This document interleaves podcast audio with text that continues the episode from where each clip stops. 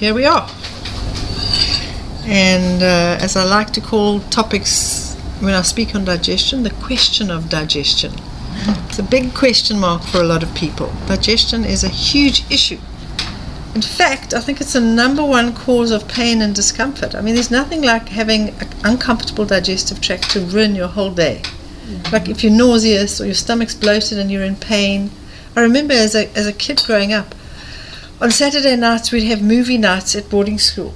And somehow on that movie night, and I think it was because on Fridays we got our tuck money, which was the money that our parents left in like a kitty, mm. and then the p- teachers would pay it out to us. I think it was 50 cents, and I would go and buy an entire can of condensed milk, which has got probably a, you know a kilogram of sugar boiled into the milk, and then I would eat that in one go and feel positively sick and not eat supper. And then Saturday morning I'd be really hungry and I'd eat what is ever on the dining room table, which normally in boarding school you fill up on a whole lot of bread. And bread's not the best food for your digestive tract, as we'll learn tonight. So I used to get this terrible, like bloated stomach with these terrible sharp pains. I used to sit there and writhe in pain and say, "Ah," I couldn't even watch the movie. I'd be in such cramps. It was like the movie night. Now, this was long before television was even available in South Africa. And somehow it was always a Saturday night. I'd sit there and I'd say to my friend, it feels like somebody's sticking a knife into me and twisting it. It's a terrible thing when your digestive tract is, is in trouble. And people have bleeding digestive tracts, there's inflammation, they have diarrhea, constipation. Some people go from diarrhea to constipation. So we're going to look at some of these issues tonight and what we can do about it and how you can help the people around you because a lot of what we're talking about tonight is you can use to help other people. It may not be for you. I know that you mentioned earlier on that you've got a lot of family members with digestive problems. And I always tell people is the starting place with your digestive tract to start with 100 days to health. Because the 100 days to health gives you a very simple approach to eating that makes it your food digest more comfortably. And when your food's digesting more comfortably, you find that you don't have the gas and the bloating and the flatulence and all of the stuff that goes with it. You're less likely to have it. And once you're on a healthy diet, you may get gas every now and again because you ate too fast or because you ate too much or you had too many legumes or whatever. But you'll find that healthy gas, number one, doesn't smell, and number two, it's not painful. Mm. You can just pass it quietly or go for a walk if it's not that quiet. But but you won't find that it causes pain or there's any smell to it. There's just no smell whatsoever. Mm, when you eat badly, it smells. Yes, when you eat when your diet's bad and when your diet is when your digestive tract is not in balance, your your gas can smell really bad. Mm. Enough to make people leave the room and not talk to you again. So I always say go back to the five steps, and the five steps you'll get in our book Perfect Health the Natural Way, and also which is available on Amazon and on Kindle. And also you'll get the five steps, which is on a free program called 100 Days to Health. That's on the number 100days to health.co.za and .com if you're living in the United States. Everywhere else it's .co.za. And on that 100 days, you'll get over 100 recipes, over 100 tips, and over 100 um, inspirational quotes that help you to eat properly. And I think it's week eight we deal with the digestive tract specifically. And I do encourage you to read, if you don't have it or you've forgotten about it or you've got the book at home and you haven't read it for a while, is read the chapter on digestion in perfect health. Just to recap what I'm talking about tonight. So um, we're a little bit more detailed, but here are some basic principles just to get going. Okay, if you're just like, oh crumbs, I need help right now, I can't even listen to this for five minutes, and that's never eat concentrated proteins and starches at the same meal. When we go through the digestive tract, I'll tell you exactly why, but that's it. Number one, never eat concentrated proteins and starches at the same meal. So you can eat concentrated proteins like nuts and seeds and eggs and meat and chicken and fish with vegetables and you can have potatoes and rice and and and uh, pasta and quinoa. Well, not so much quinoa. Quinoa is not such a concentrated starch, but rice and potatoes and um, pasta, typical starchy foods with vegetables, but not with meat and chicken and fish and nuts and seeds. So that's important not to mix those two together. Number two, Also not with legumes. I will be explaining this as we go along, okay?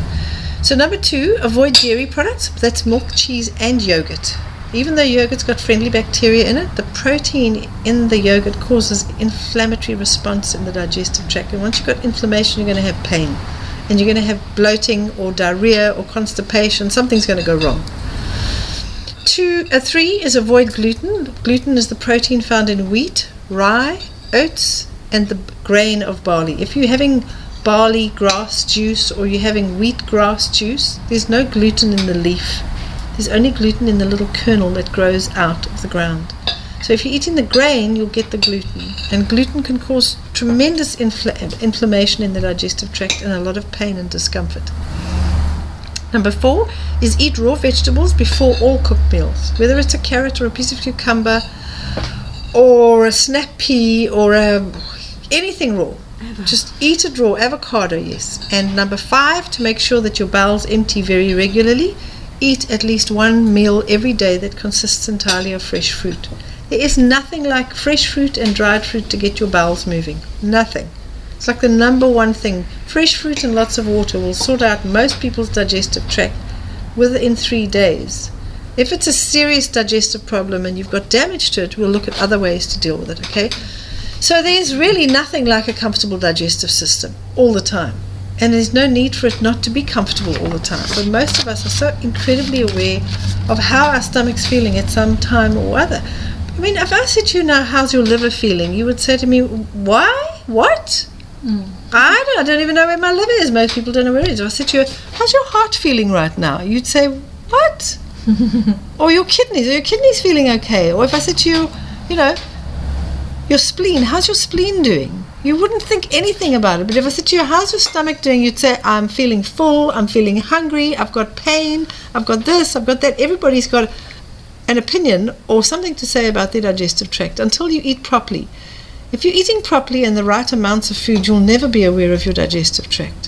One of our biggest problems is simply eating too much. We eat too much, too fast the poor digestive tract doesn't have teeth, you know, it needs you to eat slowly and carefully. Mm-hmm. And, you know, I'm right up there when something's delicious, like you just want to eat it in a hurry because it's just so delicious. And then you have a second helping, and then you, fine, and then 20 minutes later, you're suddenly so full. And um, it's suggested that we don't eat more than a fistful of food, which is a tiny amount for most mm of us. I mean, I can eat five fistfuls of food in, in a plate. so, um, all right. So the question of digestion. Let's get going there. Is um, that a good guideline? A fistful? It's your stomach is a, f- a size of your fist closed. Okay. Okay. Your stomach is that size. Mm. So if you're eating more, it's going to stretch, and that's what gives you that full feeling. That's when you feel ah full. Mm. But if you eat the fistful amount at a time, and that may be several times a day, you're never going to feel that full feeling. So you will, you most likely will be more comfortable. But you know, you can look at a fistful of food which has lots and lots of leaves and there's lots of air and water in there. So especially when you're dealing with cooked food, a fistful, raw food you can eat a lot more because there's so much water and so much air in it. It actually, if you were to, if you were to blend it in the blender, it would probably be a quarter cup, and it looks like a fistful. So you can actually eat four, four fistfuls of the raw, raw stuff at least. All right, so let's get going the question of digestion. The first thing we're going to look at is the process of digestion. And the whole idea, the whole process of digestion is designed to break your food down into smaller particles so you can absorb the nutrients. Because you can't just go and put a potato in your stomach and hope you're going to digest the nutrients. It's not going to work. You've got to chew it carefully mm-hmm. and turn it into a pulp. So you've got to chew it with your teeth, which is mechanical chewing. Then your saliva is going to mix with it, and in the saliva there are enzymes that help to digest your food and that's a chemical process of digestion. So in your mouth, you've got a chemical and a mechanical way of digesting food. It's very important to, to chew very carefully. And some people will tell you chew at least 15 times a mouthful, and it'd be interesting thing to try chewing. Most of us chew three times and swallow, or five times and swallow. By the time we get to 10 chews, we're like, this is getting so boring. But if you chew 15 times, and I have to consciously remind myself of it, and I mostly forget about this myself if you chew consciously chew 15 times, you'll feel full at the right time. It'll take more time to get through your food, but you'll digest your food. You'll never feel bloated. You'll never feel uncomfortable. So the biggest problem we have is the first part of our digestive tract. We don't chew our food properly. Your saliva in your mouth, you secrete an enzyme called ptyalin, and ptyalin is a digestive enzyme that starts to break down starches. Starches come into your body in long chains of glucose molecules called, we call it a polysaccharide. Poly means many and saccharide means sugar. These long chains, think of it as like a strand of beads coming into your body.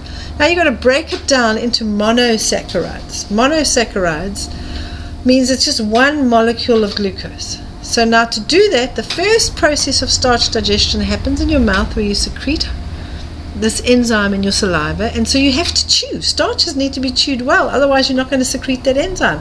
If you just take something like porridge, if you're eating oats, and that's why I don't like eating sloppy things. Like if I have to eat oats, for example, I'll eat gluten-free oats in my in my instance because I'm gluten intolerant, and then I'll put something on it that forces me to chew, like dates or raisins or our coconut um, granola um, muesli that we have, our grain-free muesli. I would put that on top because it forces me to chew the oats. Otherwise, it's just the slop and you swallow it.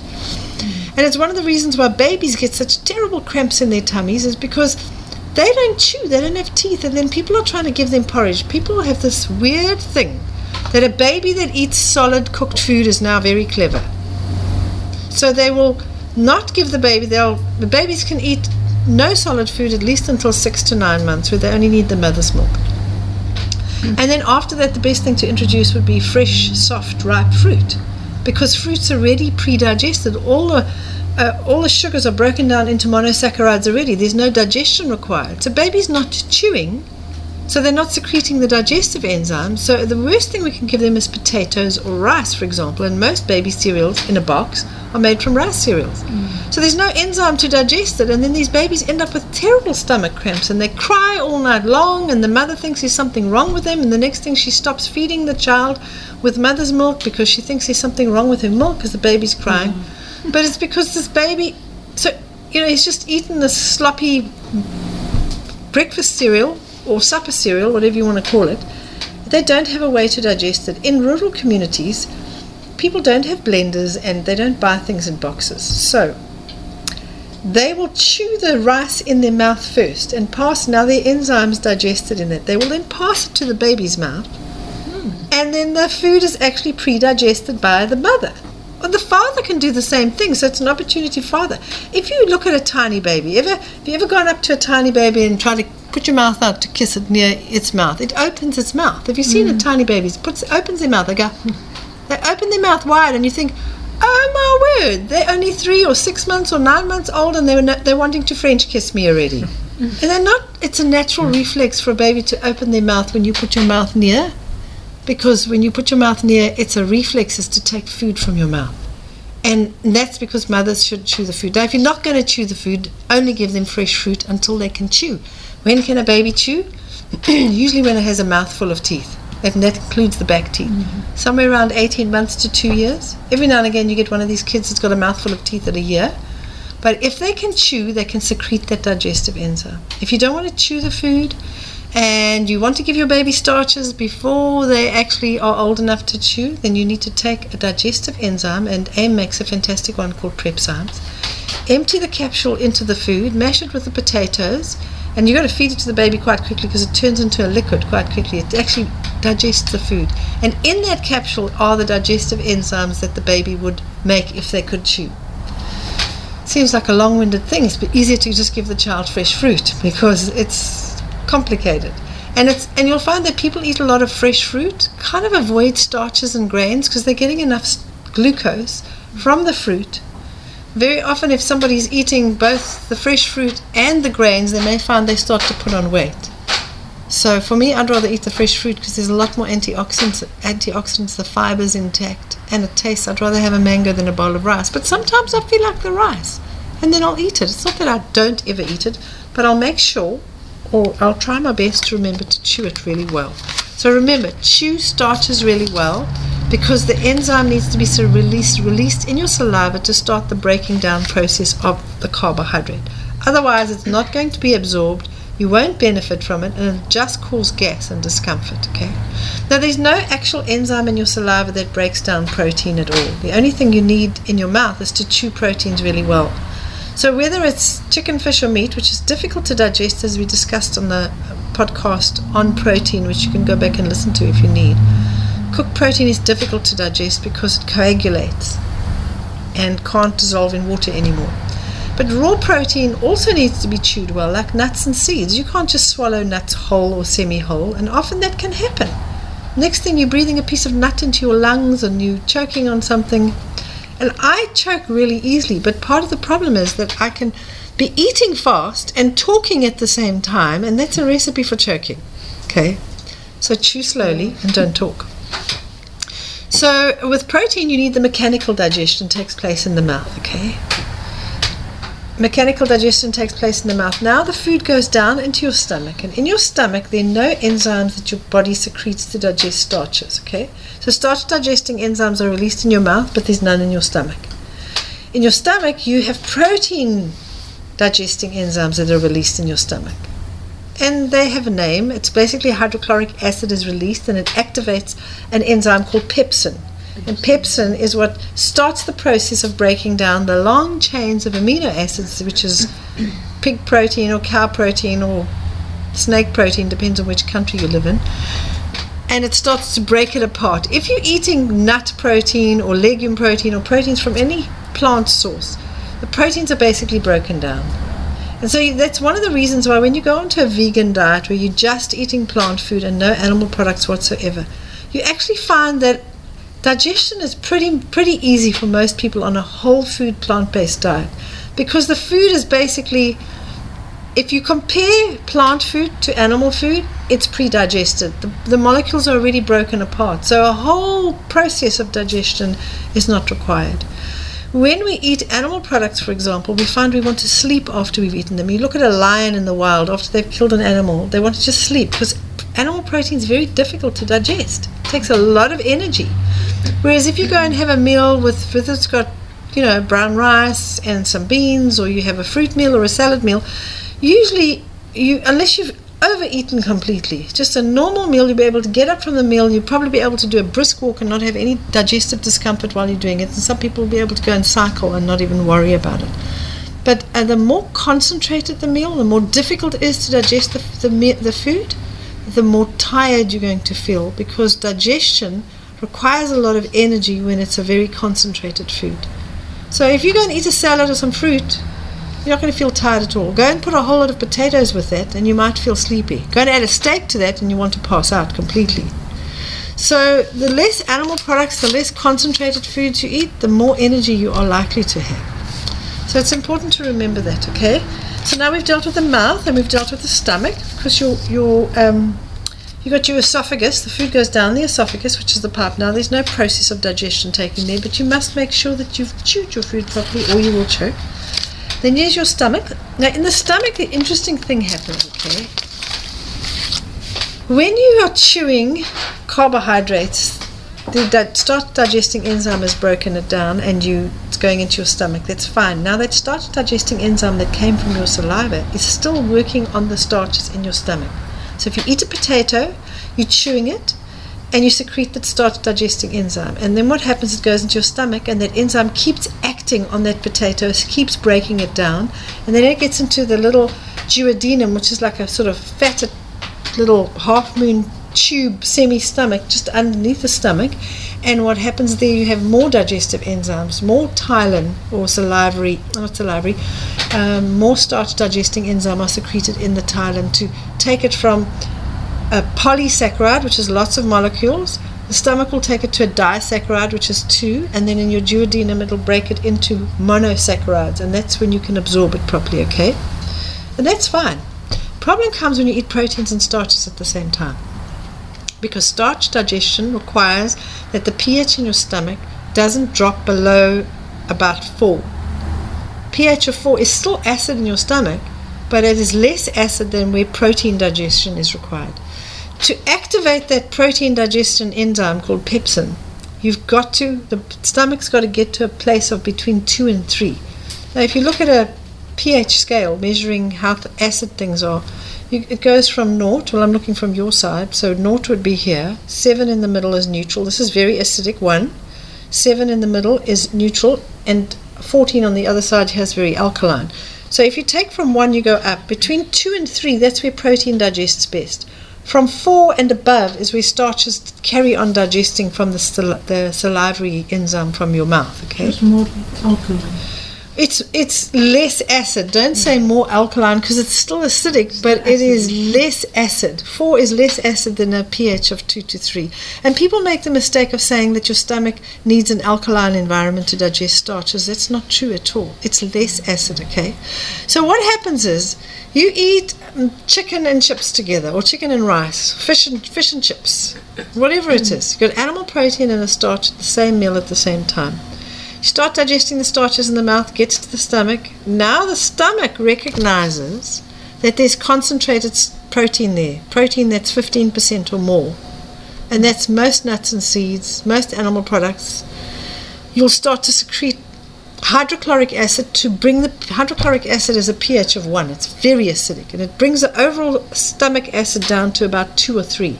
At that point, the enzyme that digests protein gets activated and now starts to actually act on the protein and break it down. But now what's happened to the stomach pH? Where is it now? It's 2 to 3. And it's hmm. lower than 4. And what do you think is going to happen to the potatoes and the rice and the bread or whatever else is in the stomach? It's going to carry on digesting. It's going to stop hmm. digesting, okay? It's just going to stop digesting. Now you have partially digested starches in a warm, moist environment. Can't digest anymore. What do you think is going to happen to it?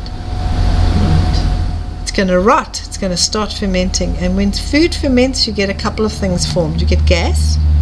That can be the smelly gas. Mm. And it can be the painful gas. You get gas. You get alcohol. But you're not talking about 5% alcohol like in wine or beer. You're talking about neat alcohol in small quantities. And you're talking about ammonia and acetic acid. It's actually four, four things. Ammonia is a very powerful carcinogenic substance. You, you get it in when, when meat rots, when flesh dies, you get ammonia being formed, for example. But ammonia is now formed in your stomach. And you've probably felt ammonia being formed when you, you, you burp and there's a sulfurish taste. It's almost like rotten eggs kind of taste. And that's what's happened is your food's not digesting properly, and that'll make your gas smell really, really bad, okay? So it, it's a substance that causes cancer in the body, ammonia, and alcohol will form cancer in the stomach, but it's very concentrated, it's neat alcohol. And there's some instances where people will eat a meal like that with potatoes and, and, and meat, and they actually feel like they've been drinking something afterwards. There was a man, I remember when I was studying many years ago, there was an article in the paper that came out, and it was so fascinating for me because this man, every time he ate, he got drunk. And they tested him in a laboratory. He didn't touch alcohol, he just ate, and then he was drunk after the meal. He was so sensitive to the alcohol being made in his stomach that he actually got drunk on the alcohol. He was obviously producing more than the average person, and he was very sensitive to it. But when you eat proteins with vegetables, your food doesn't ferment because vegetables digest. They digest basically in your mouth, and they don't really require much um, enzymatic digestion because they're really just the, the nutrients are in, in a form that's already broken apart. So, if you want to have a digestive tract that's healthy, never ever eat proteins and starches at the same meal. Now, all food does contain protein. Plant food contains protein. Potatoes have got protein, but it's like half a percent or one percent. It's tiny. Remember, your stomach only secretes the ends, the hydrochloric acid, if it registers that there's 15% or more protein. And if you just, even if you eat an almond, for example, which is 25, 20 to 25% protein, if you had one or two almonds with a starch meal, nothing's going to happen. So if it was in a salad all chopped up, but it's when it's, it's concentrated, when you're going to have half a cup of almonds and you've gone and eaten it with, with something wheat or you put it on top of your oats, for example, and you wonder why you get you know, people get gas. And a lot of people said me, I stopped being a vegetarian because I couldn't handle the gas. And it's usually because they were just mixing all kinds of foods together. Mm. Almonds, sunflower seeds, pumpkin seeds, a lot of nuts and seeds are very high in protein, and you shouldn't really eat it with a starch. Mm. Small quantities, you can manage it. Cooked protein's the worst, and animal protein's the most difficult to digest, okay? When it comes to legumes like beans, for example, some people can get gas from that because not so much because it's high in protein, because the protein in, in legumes is not that high once you've cooked it, because you've soaked it in water so it's swelled up and now you've cooked it. It's probably about 4 to 7 or 8%, so it's not over 15%. It's not considered a concentrated protein. But one of the reasons we get gas from legumes, beans, and chickpeas or garbanzo beans is because we most people don't secrete an enzyme to break down a molecule of carbohydrate that comes in beans. It's a it's a it's a triple molecule. It's three molecules. It's called a trisaccharide. It's not a very common form, but it's in the legumes. If you eat some legumes on a daily basis, even if it's a couple of chickpeas, also known as garbanzo beans, or it's um, you've had a bean dip or something, you don't have to eat huge quantities. But if you eat beans every day, your digestive tract starts to make the enzyme that you need to digest the legumes. So whether it's pea soup today and hummus tomorrow and beans the next day, just a little bit of beans in your diet. The fiber in, di- in, in the legumes is exceptionally good for, for developing a healthy digestive tract. So it's very important to know that legumes are are very healthy. People kind of avoid them because they say, oh no, I get gas from them. But if you eat them on a regular basis, you'll make the mm. enzyme that digests them. So, because it's plant protein and it's not that concentrated, most people can eat legumes with proteins or with starches, funnily enough. Some people still struggle a little bit with it, so you've just got to. Depends on how much you eat, and it's very easy to overeat on beans because it's usually in like a sauce and it's delicious, and it just you mm-hmm. can't get enough of it. So, just chew well, and don't eat too much. And most people, within five days to two weeks maximum, will be digesting their, their legumes really well. Okay. So yeah, we said go into the, the duodenum, the more digestive enzyme released in the semi-stomach intestinal portion that completes the process of digesting starches, fats, and proteins. Okay, absorption in nutrients now start. This is where you start absorbing your nutrients. Now, if you haven't chewed properly and you've mixed proteins and starches together, you're going to have a mess in the duodenum. So you're going to get malnourished, which means you're going to be hungry all the time. You're just going to be hungry, hungry, hungry, hungry. People that mix proteins and starches want to eat proteins and starches at every meal because it makes them feel full and they think they've eaten enough, but their food's not breaking down, so they're actually malnourished. You could actually starve to death doing that. You're just not getting enough nutrients. So people start taking vitamin supplements, which is the worst thing for, a, for the digestive tract. Vitamin C in a supplement form is the safest supplement today, and it can cause to take. It can cause inflammation, which is the last thing you need in your digestive tract, stomach ulcers. Plus, it can cause kidney stones, gout, arthritis, and osteoporosis. But in the digestive tract, you can get inflammation and stomach ulcers just from taking vitamin C on a daily basis. So, if you're going to take an extra supplement, it's always better to take a juice. If you're ever helping anybody and they're on supplements, particularly any supplements will slow down the function of the digestive tract. Because, take for example, our recommended daily allowance is somewhere between 50 and 160 milligrams of vitamin C a day. How many do most people take in a supplement form? What do most people, if you think of somebody's taking a supplement, if you've seen vitamin C in a health shop, how many milligrams are you usually in that bottle? 500 or 1,000. Exactly, 500 or 1,000 milligrams, okay? So now you've got 500 or 1,000 milligrams, way too much, but it's in a form that you can't use anyway. You can use, if you're lucky, 5 to 10%. So take 5 to 10%, let's just take 5 to 10% of a 1,000, it's easy to work out. That's 50 to 100 milligrams. That's your recommended daily allowance. But what about the rest of the vitamin C there? Mm-hmm. It's now caused inflammation, could cause a stomach ulcer. When you're eating an orange or pineapple or tomatoes, things that are very high in vitamin C, your tongue will tell you to stop eating them when you've had too much vitamin C. What does your tongue do when you've had too much vitamin C? Stuff to Your stomach, your like tongue gets sore. It's like you've taken sandpaper and actually sandpapered your tongue pineapple. or grated it, yeah. Especially pineapple, okay? So your your body has a mechanism to tell you stop the vitamin C. So you've like you've had enough, stop. But if you're taking it in supplement form, your tongue doesn't have the opportunity to to tell you you've had enough. It goes straight into the stomach, and now instead of causing inflammation on your tongue, which is your first warning sign, it starts to cause inflammation in the stomach.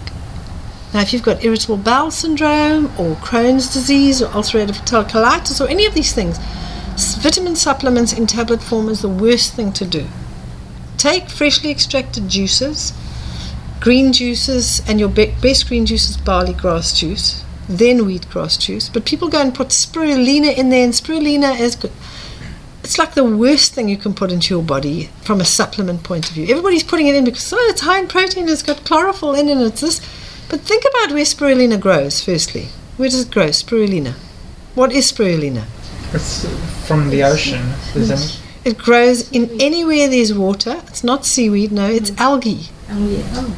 Now you go and look at the algae growing outside. There's a little river outside mm. here, a little stream, and the water stands still. There's algae growing in there. And when you go and look at where the algae is growing, it doesn't grow in flowing water. It only grows in stagnant water, water that's standing still.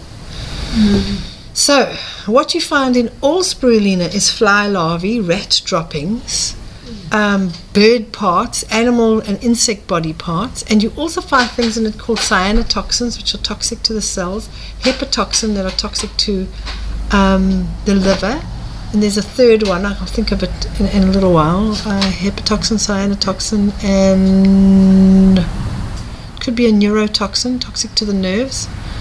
I'm not sure on that one, but definitely the hepatoxin and the and the um,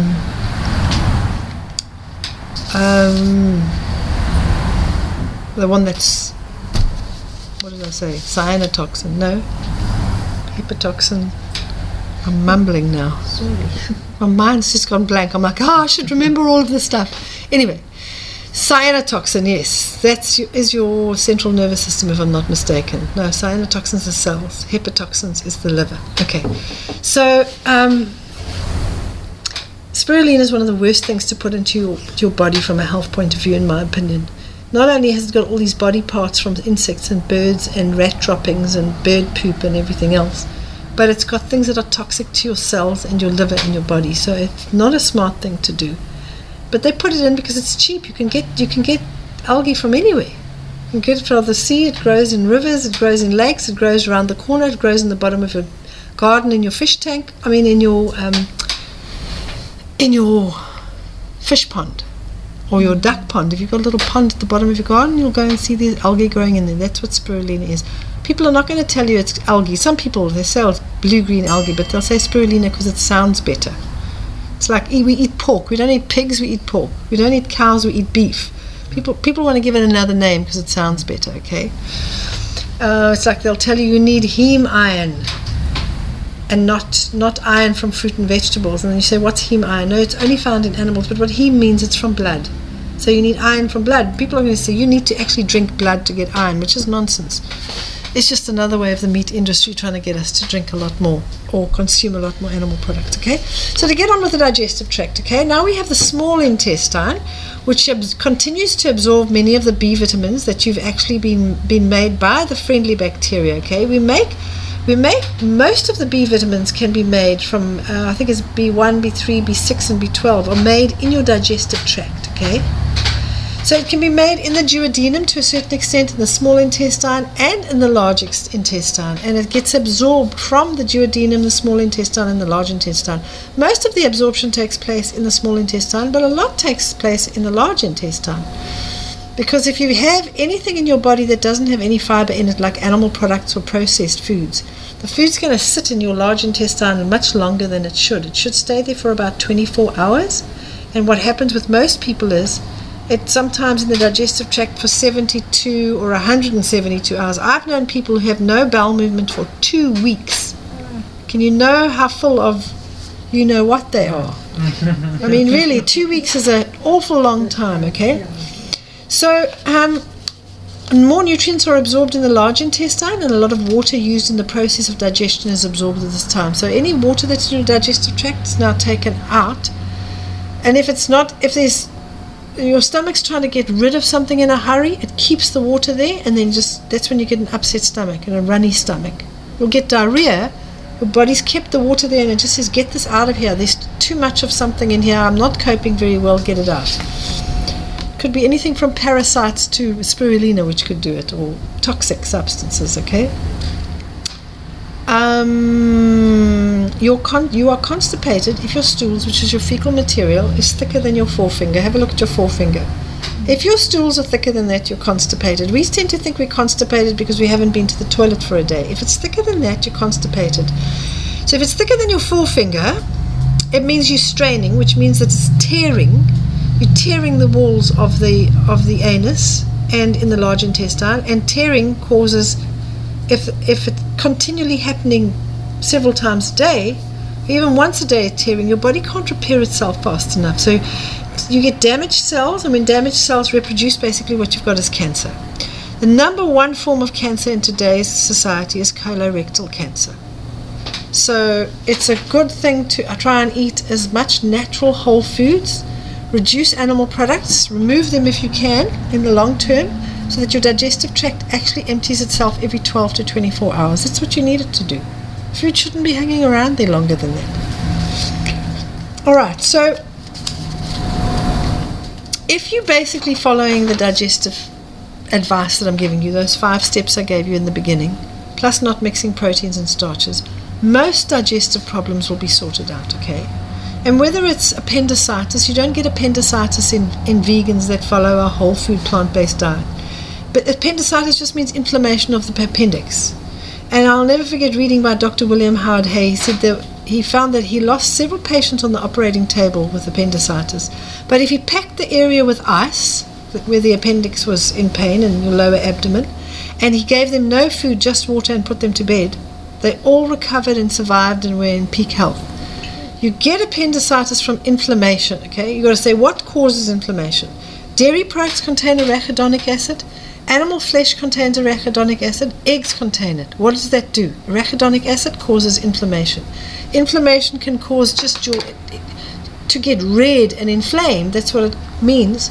And that can cause pain, but you can actually have bleeding after a while. If you have this continual inflammation, you start to get a wound and now you get ulceration.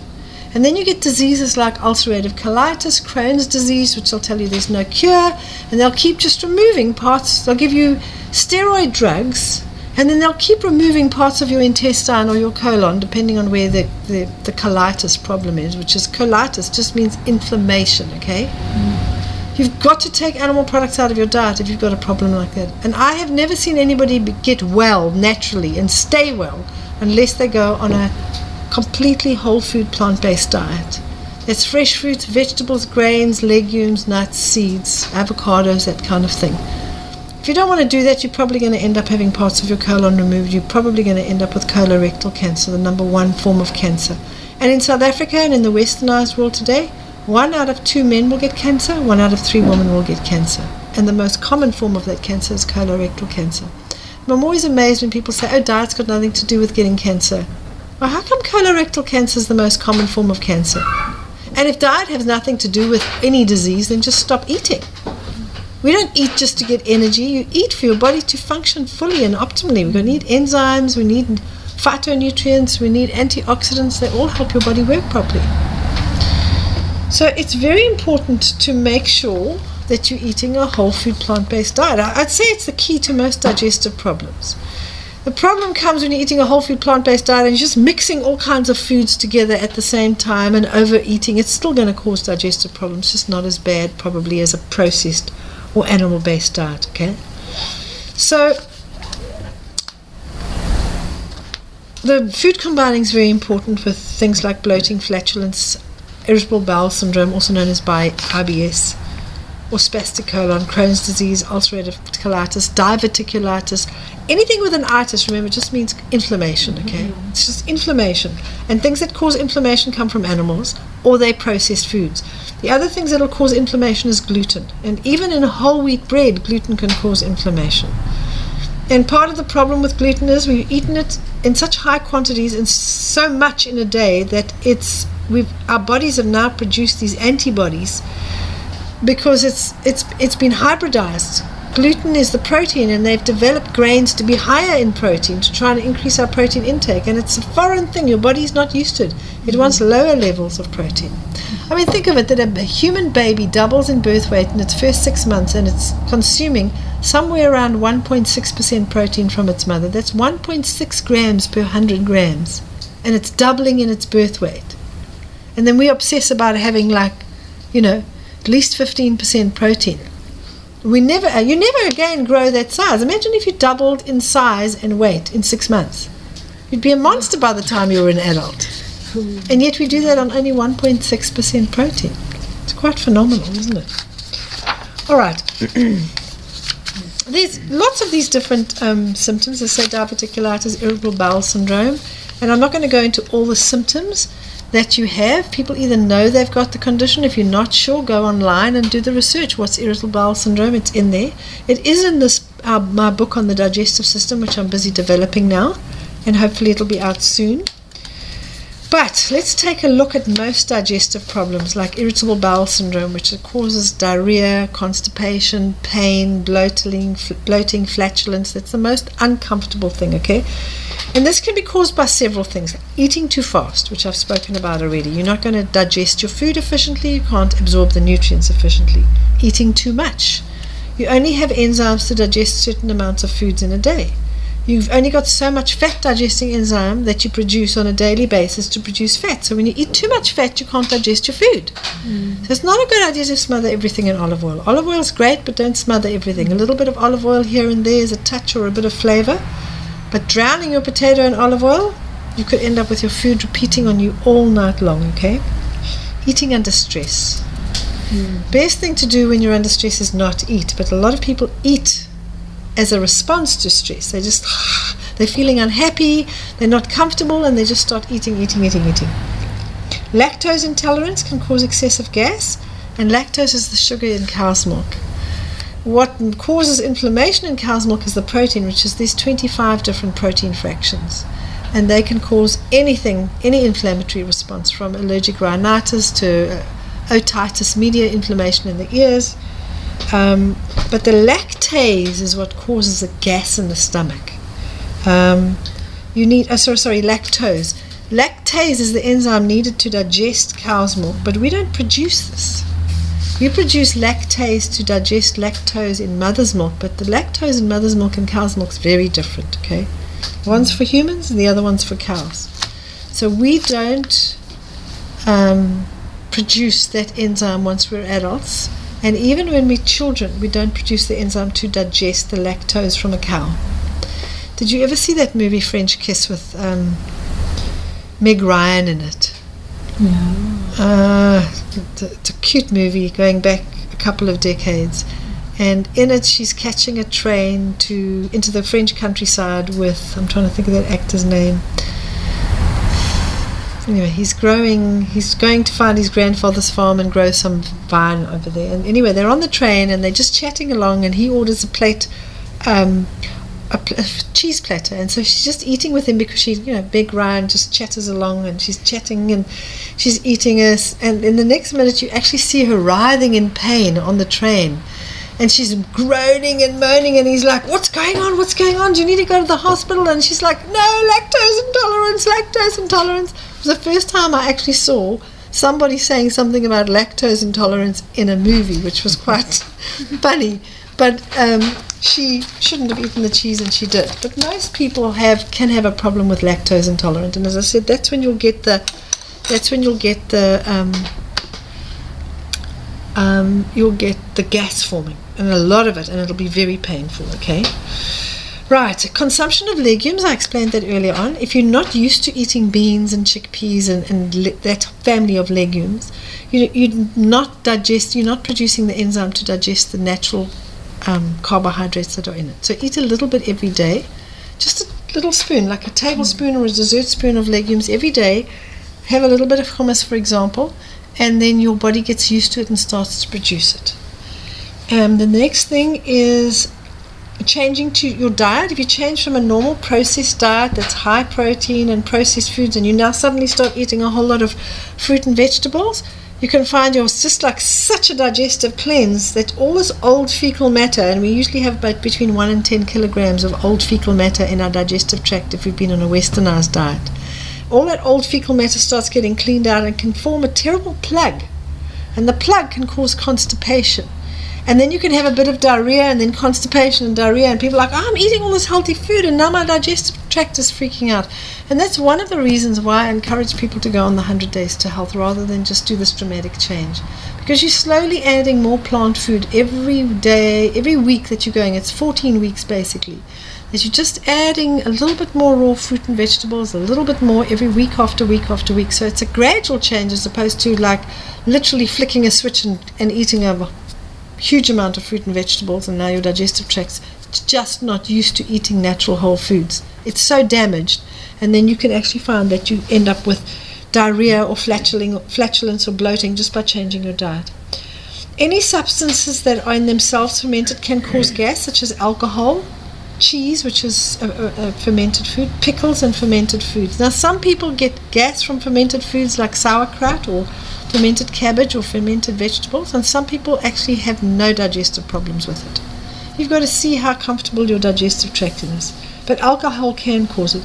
Carbonated drinks can contribute to digestive gas problems in some people. So, for example, if I was to drink a sparkling, even a sparkling natural grape juice straight after a meal, my stomach just comes to a grinding halt and won't digest any of the food. It's like just too much in there. And, and I, you know, I don't know whether it's to do with the fact that when I was a child I drank a bottle of paraffin because it was in a, a cold drink bottle and I was, a, I was just a little toddler. I was 14 months just walking and this bottle was on the farm and it had paraffin in it from one of the farm workers and I, I drank that and paraffin in the United States is called kerosene and the other thing that happened to me uh, about six months before that I had a condition called impetigo which is an infectious disease of the skin but it went down my digestive tract so it's like my digestive tract is not my most comfortable part of my body I have to eat more carefully than most people and eat chew carefully and eat less, and I don't always do that. So sometimes I eat too fast, I eat in a hurry, I eat too much, and then I feel it straight away. Some people can do that and feel nothing. I don't. My digestive tract's very, very sensitive.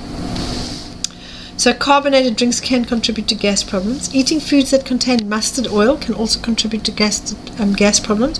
Number one on the list is garlic, onions, um, spring onions, leeks. They contain less. So I always say we should if you're going to eat it, cook it well and rather use leeks and spring onions because you don't have that overwhelming amount of mustard oil in it, okay? Mm. Mustard seeds contain it, the mustard that you use as a condiment can contain it, but little bits if you use it usually doesn't do anything. Mm. And some people can get it from eating too much cabbage or eating cabbage. But that again is a digestive tract that's not used to eating natural whole foods. Once you start to eat cabbage on a regular basis, you might be fine, but sometimes you'll find you still get gas. I can get gas from cabbage, but I love cabbage, chickpea, and avocado salad. I love that salad, and I'm not prepared to give it up.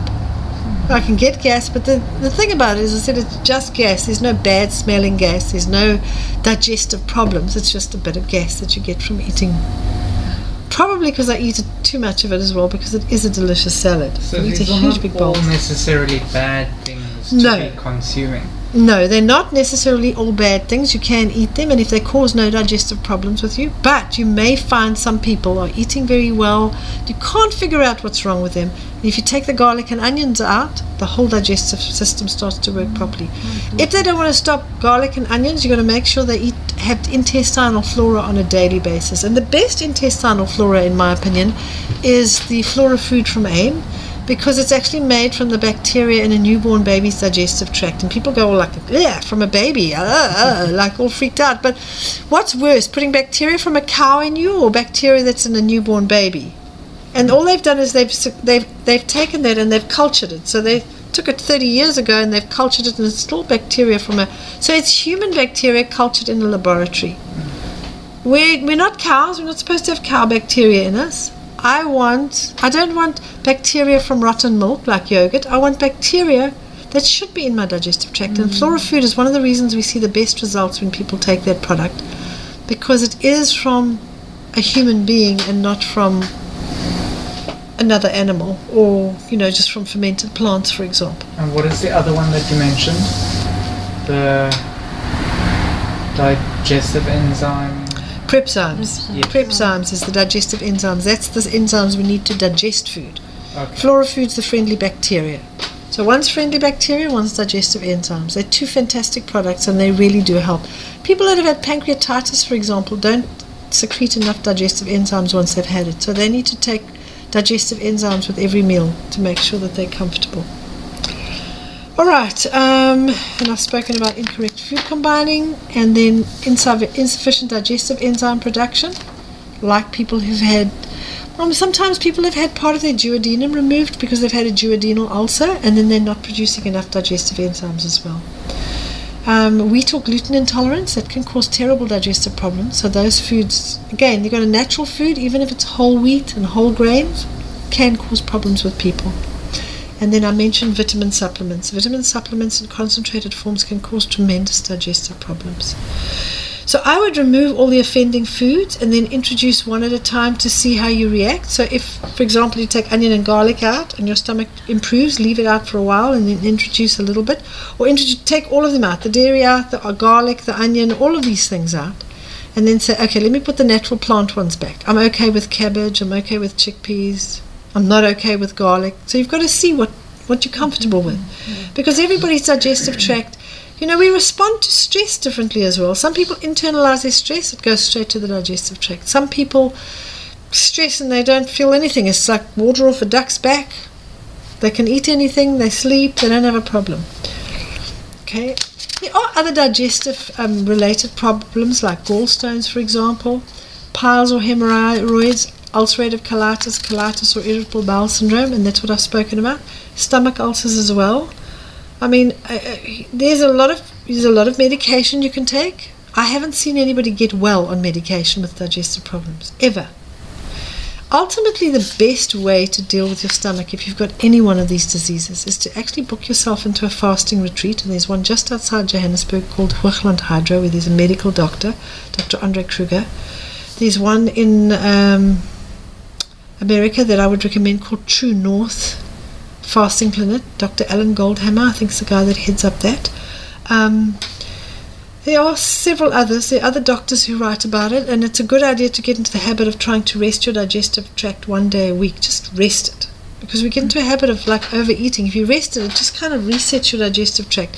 If you fast one day a week, you're less likely to get digestive problems. If you don't fast one day a week, nothing may happen, but suddenly six months later, you find your digestive tract getting sluggish just don't eat for a day. We panic. We think we're going to die if we don't eat. But when you've got something like a stomach ulcer, think of this. If you had a cut on your finger and you kept hammering it with a hammer, would it get better? No. No, it wouldn't, okay? So same with your stomach. If you've got a cut in your stomach, a oozing, separating cut that could be bleeding, or may not be bleeding, but it's open, it's an open wound, and you keep eating and making your stomach work, will this ulcer get better? No, it won't. So, best thing you can do is rest it, drink water, and go to bed for anything from 24 hours to 72 hours, or even longer, depending on what your body says. People can fast. I've known people to fast for up to 40 days, but more than three to five days, I recommend you do in a fasting retreat and not on your own because unless you've really studied it, and if you've done our natural health and nutrition course, you would have studied fasting in great detail. And one of the assignments is actually to fast for a period of time and to write down all your findings. So, unless you've actually studied it and you know what you're doing, I don't recommend fasting for more than three to five days maximum. And even more than three days is a bit pushing it a bit much. Unless you, as I say, have done it before or you know what you're doing. Okay? And that would be just water. Just, just water. At the most, if you're really finding your blood sugars dropping a bit low, then I recommend you drink barley grass juice, and the mm. BarleyLife's the best one out of those. And just drink your barley grass juice and water and rest and sleep. If your mouth starts to taste awful, you could have a bit of water with a slice of lemon in it, but you mustn't eat the lemon. It's mm. very tempting for some people when they fast. They're like, oh, food, let me eat the lemon. Know, there's an interesting, interesting quote here from the Principles of Anatomy and Physiology uh, by uh, Tortora and Grabowski. It's a recognized medical book. It says that the cause of peptic ulcer disease (PUD) is often the oversecretion of hydrochloric acid by parietal cells. Drugs such as Tagamet and Zantac give relief because they diminish the secretion of hydrochloric acid. So uh, they stop the body secreting hydrochloric acid. Are you treating the symptom or the because mm-hmm. Hydrochloric acid doesn't cause the digestive tract. What's making you oversecreted? Something else is making you oversecrete. Very often it's just stress, okay? Mm. So it says before the late 1970s, many peptic ulcer disease patients were treated by cutting the vagus nerve to the stomach so that you wouldn't, I mean, can you believe this? So you wouldn't secrete all this hydrochloric acid, but then you you can't digest proteins because you don't have hydrochloric acid then they'd have to take it with artificially from outside. With the advent of hydrogen receptor blockers, which is Tagamet um, and Zantac, you must have heard of Tagamet and Zantac, they're drugs everybody takes for the digestive problems. The need for the surgery decreased. The first H2 blocker on the market was Tagamet, which was the most frequently prescribed drug in the world. I mean, if you treat your digestive tract properly, you're not going to need any of this stuff. The most common problem people have is two things headaches and stomach problems. That's right at the top of the list. That's where the first sign that something's not right in your body is that you keep getting headaches or you keep having sore stomach or your stomach digestive tract doesn't work properly. It's just your body saying, please help me. You're not treating me with the respect I deserve. Treat me the way I was designed to be treated. It's like you've got a car and you keep putting the wrong fuel in it and you refuse to service it, which would be the equivalent of fasting, and you don't treat it properly and you don't get it serviced and you don't change the tires and tires wear out and now you hear strange noises and one day your car just packs up and you think, stupid car and you kick it and you walk it and walk away. It's like saying the same to your body. Stupid body. Or some people say, ah, what is God trying to do to me? Why is he doing this to me? But it's actually us doing it to our own bodies. And then we want to blame God. He's the one that made the body, designed it. He's the designer behind this incredible body. And then we treat it with the utmost disrespect and then we get mad with him. But it doesn't make any sense. It's like getting mad with the designer of a of a flashy sports car because you just didn't bother looking after it, or any car for that matter. You can have a little VW or Toyota and not look after it, it's going to pack up. You've got to look after a car, but you need to look after your body even better. So, as I said to you, an ulcer is a crater like lesion in a membrane occurring mostly in the stomach area. There's a stomach ulcer and there's a duodenum ulcer, okay? And mostly is to treat it with drugs. Cutting nerves. Can you believe this is what they used to do? Just cut the vagus nerve. I mean, honestly, you've got problems for life. I just, I just, I beg people listening to this podcast, please go and sort your diet out before you go for surgery before you take medication, not after you've had the body parts removed, after you've taken the drugs, and they've caused all But kinds all- of terrible all- problems. All surgery is devastating to your body. Pardon? All surgery. All That's surgery is absolutely very. The last, it's really, really. It's a last resort. I'll tell you when you need surgery. When you've been in a car accident, your leg has been ripped off, or there's a big gash on you. You've got to go into surgery and get stitched back up. I don't have a problem with that. But going and scraping your sinuses because you're drinking cow's milk or eating yogurt every day, and that's what's causing your mucus, does it make any That's sense stupid. whatsoever? Doesn't make any sense. It's like human beings have actually lost their ability to reason properly. It's bizarre. Your body's designed to repair itself. If you have an ulcer and you rest your stomach, your body will repair it. It really will. Okay, so the basic program to get your digestive tract back on track as well. Besides the ones I've given earlier on with inflammation, when you're dealing with a, a especially with an ulcer, is exclude all protein because you've got to stop your stomach secreting hydrochloric acid. And you only secrete hydrochloric acid in direct proportion to the amount of protein in your stomach. So hydrochloric acid, it's very acidic. It's worse than lemon juice. Take lemon juice and squeeze it on a cut on your finger. What's going to happen? You'll be in terrible pain, okay? Now take hydrochloric acid and secrete it in your stomach and you've got an open wound in the stomach. You're going to be in unbelievable pain. You're going to be writhing on the bed. So the last thing you should eat is any protein. And I recommend that people take the protein out of their diet completely for at least two weeks. And in that time they try to do a little bit of a a fast at least. Okay, so exclude all protein and all acid fruit. Acid fruit are things like oranges, pineapple, um, strawberries, for example. And the reason for that is anything like lemon juice or oranges is acidic in the stomach. It's not acidic in your bloodstream, but you've got an open wound in your stomach. So why would you go not put lemon juice on the cut on your finger, but now you go and put it in your stomach? It's still acidic in your stomach, even though it's alkaline in your bloodstream. Okay. So no acid fruit, and then I do recommend that a three to seven day fasting period to just rest the stomach so that it can repair the wounds that are in the digestive tract. And this is the same thing I recommend for things like Crohn's disease, ulcerative colitis. Really, any digestive pro- product problem is rest the stomach. Okay, and then you, once you've gone through the fasting period, you've got to go onto only a raw food diet. It's it's a process that you've got to manage really well. So if you fasted for seven days, make sure you're on raw food for seven days before, fast for seven days, raw food for seven days afterwards, and don't eat any salt. Otherwise, you'll go on a mad eating frenzy. Okay. And then you slowly introduce some steamed vegetables, maybe a baked potato a couple of days down the line, but you've got to literally introduce foods into your diet very, very slowly and carefully. All right, then you need to follow the five basic steps that I've given you at the beginning. Um, And things like tea, coffee, cigarettes, and alcohol are not things that you should be having in your digestive on your body using it because it puts tremendous stress on your body, and stress makes your stomach not work properly. Mm. You've got parietal cells in your stomach that secrete hydrochloric acid. They're part of the hormonal system. When you get stressed, your hormonal system doesn't work properly. It's because the the pituitary gland, which manages the entire central nervous system, is is wrapped around the hypothalamus, which is the managing director of the hormonal system. So anything that stresses is going to affect the managing director of the hormonal system. So that's the reason I say be very careful the way you eat when you're stressed. What do most people do when we're stressed? We want more coffee, more chocolates, more tea, more mm. junk food because we're stressed. Now we're, we're working so hard and we're up so late, so we're eating rubbish. Time to eat your best is when you're stressed.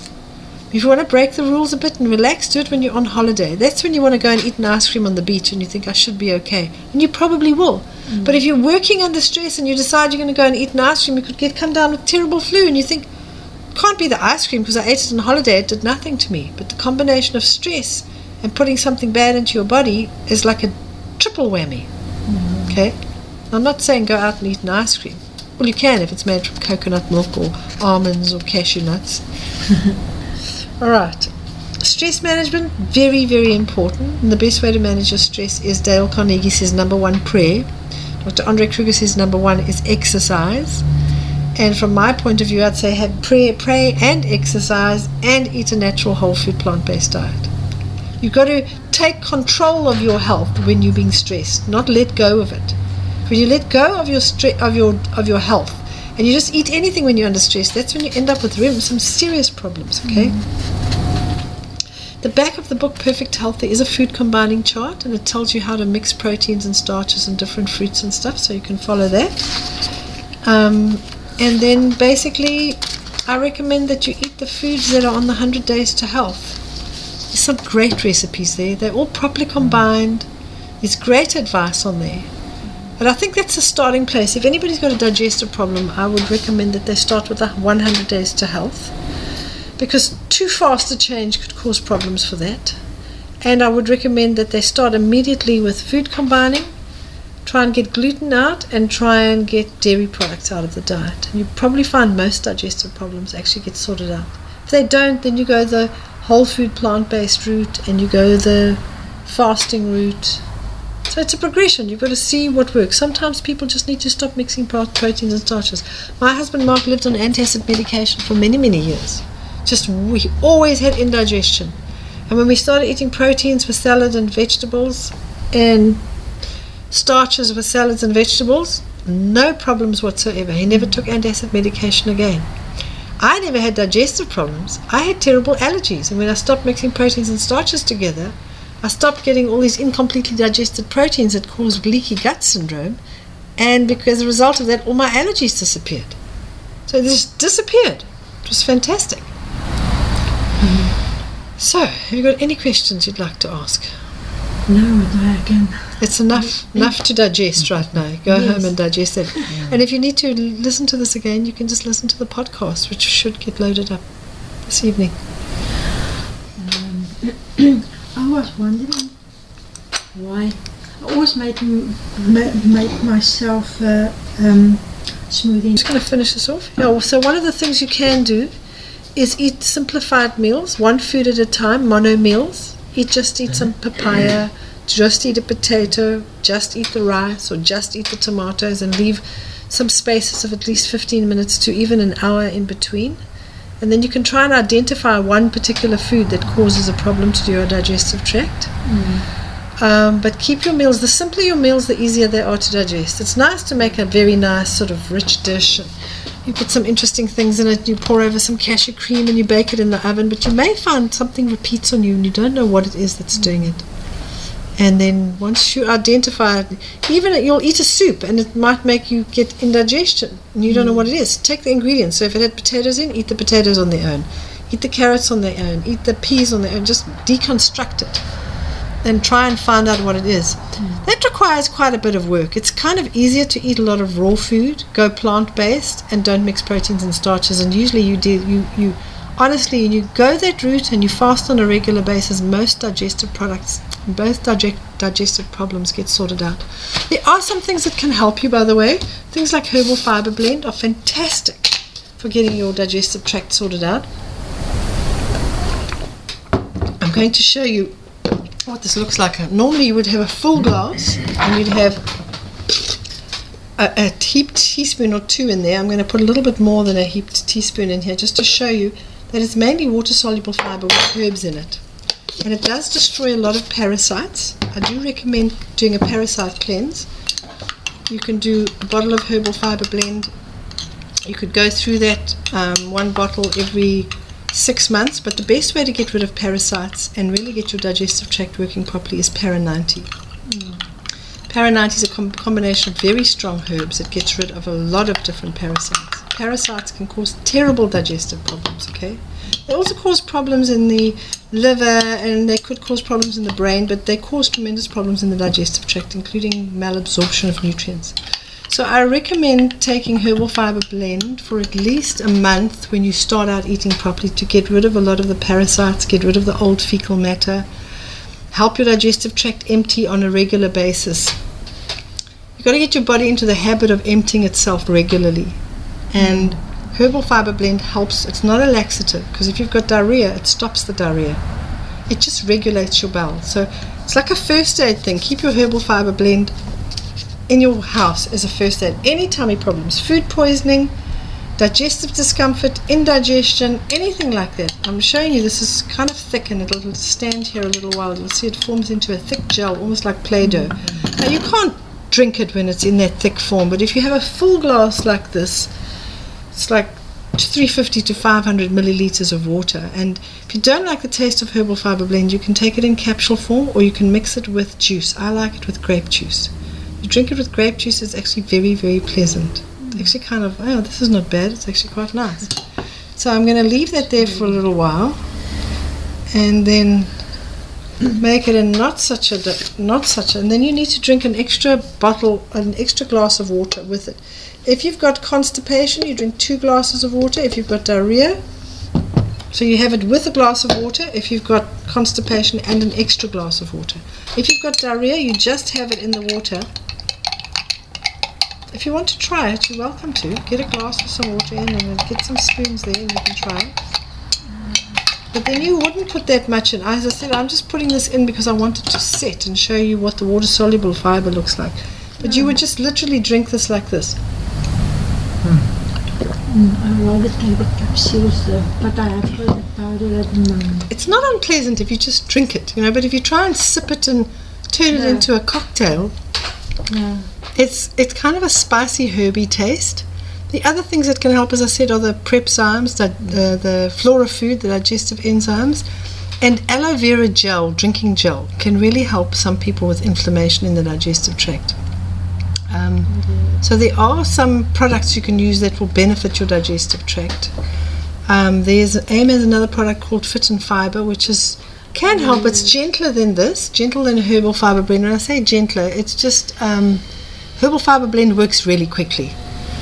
Um, the fit and fiber is really to help people who are overeating and want to feel full so that they don't eat as much. So you would take that before a meal and eat it so you don't feel so that you feel full quickly and you don't eat as much. How far away from a meal do you take this? Herbal fiber blend you can take on an empty stomach first thing in the morning, last thing at night, which is when they advocate it. But honestly, if you've eaten a meal and you've got indigestion or your tummy's feeling unsettled, take herbal fiber blend. The other thing that helps your digestive tract as well is composure. It's another product AIM makes. it's herbs, but they calm your stomach down. If your stomach is like whirling around and feeling unsettled and just like, wow, it's feeling awful, you take composure. It just calms your stomach down. It calms down your stomach as well with stomach ulcers. It just calms the lining of the stomach down. It calms down the activity in the digestive tract. It really just calms your stomach down. And if you do these basic principles that are found in the 100 Days to Health, in the Perfect Health book, and the ones that I've mentioned on here, you do these basic principles, honestly, you're going to have a digestive tract that works properly. And every now and again, you'll overeat or overindulge or eat too fast, and then you'll be reminded, I need to give my stomach a break. Sometimes you'll wake up in the morning and you don't feel hungry at all. You don't want to eat. And you think, I must eat, I must eat, I must eat. But actually, your body's saying, don't eat. Most important thing is to listen to your body. And most of us have forgotten how to do that. So if your body's saying, don't eat, don't eat. Mm-hmm. And you'll find if you do eat, and your body told you not to eat, you'll probably get a sore stomach or you'll get a bit of flu like symptoms. So it's important to listen to your body. And if I leave you with one last thought, listen to your body when it comes to your stomach. If you're not hungry, don't eat. If you're hungry, eat food that's digestively compatible. And that's what basically what I've described in here. Mm.